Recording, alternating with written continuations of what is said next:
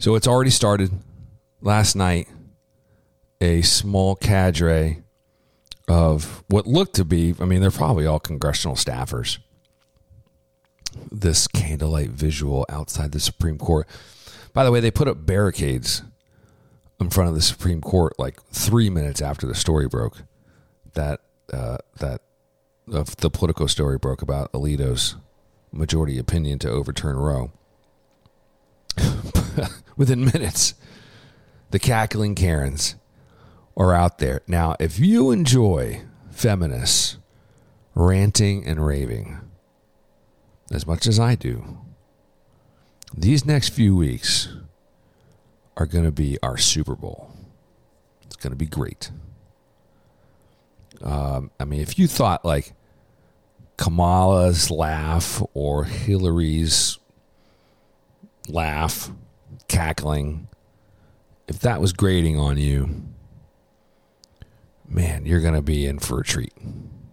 Or if it was grating on you, you're you're not going. to I would suggest turn off your television for the next couple of months. Like, don't even bother with anything. I mean, Fox is going to show it too.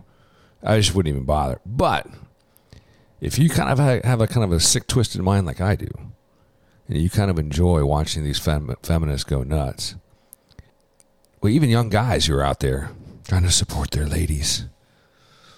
Um, man, remember how uh, Biden's Supreme Court nominee Jackson couldn't define what a woman is because she wasn't a biologist? Hmm. Not going to see any of that talk. And you're going to see my body, my choice, that chant, my body, my choice. You're going to see that chant get resurrected faster than you can say mask mandate. It's going to be all over the place.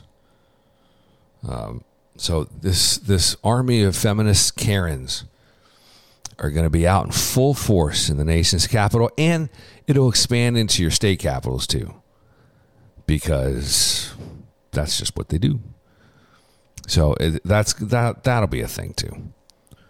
And then you know, long term, this will all be about. We'll get into this, but long term, this is all be about how a red state and a blue state are defined.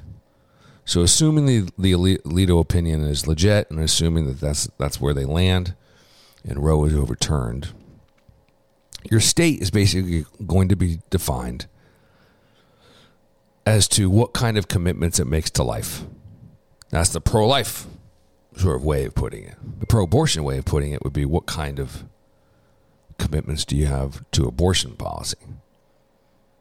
So do you want do you make it on demand for any reason uh, at any time period of the pregnancy uh, funded by your, your taxpayers?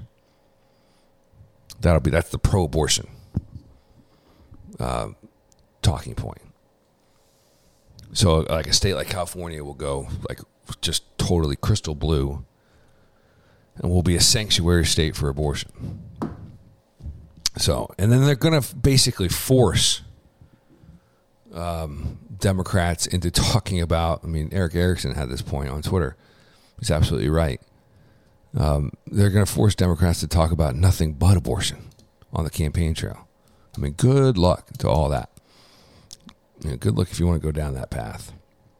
But I am excited about the army of. I mean, this is where I would wish, where I wish Rush Limbaugh were alive, because um, he would just have a blast.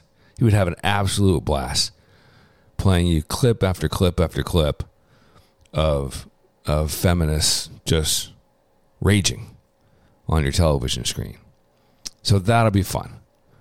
Um, but no, I would definitely avoid DC for the foreseeable future, lest you just get screamed at. Um, if you're into that sort of thing, I guess. But um, it'll be uh, it'll be fun watch to watch these these people lose their minds.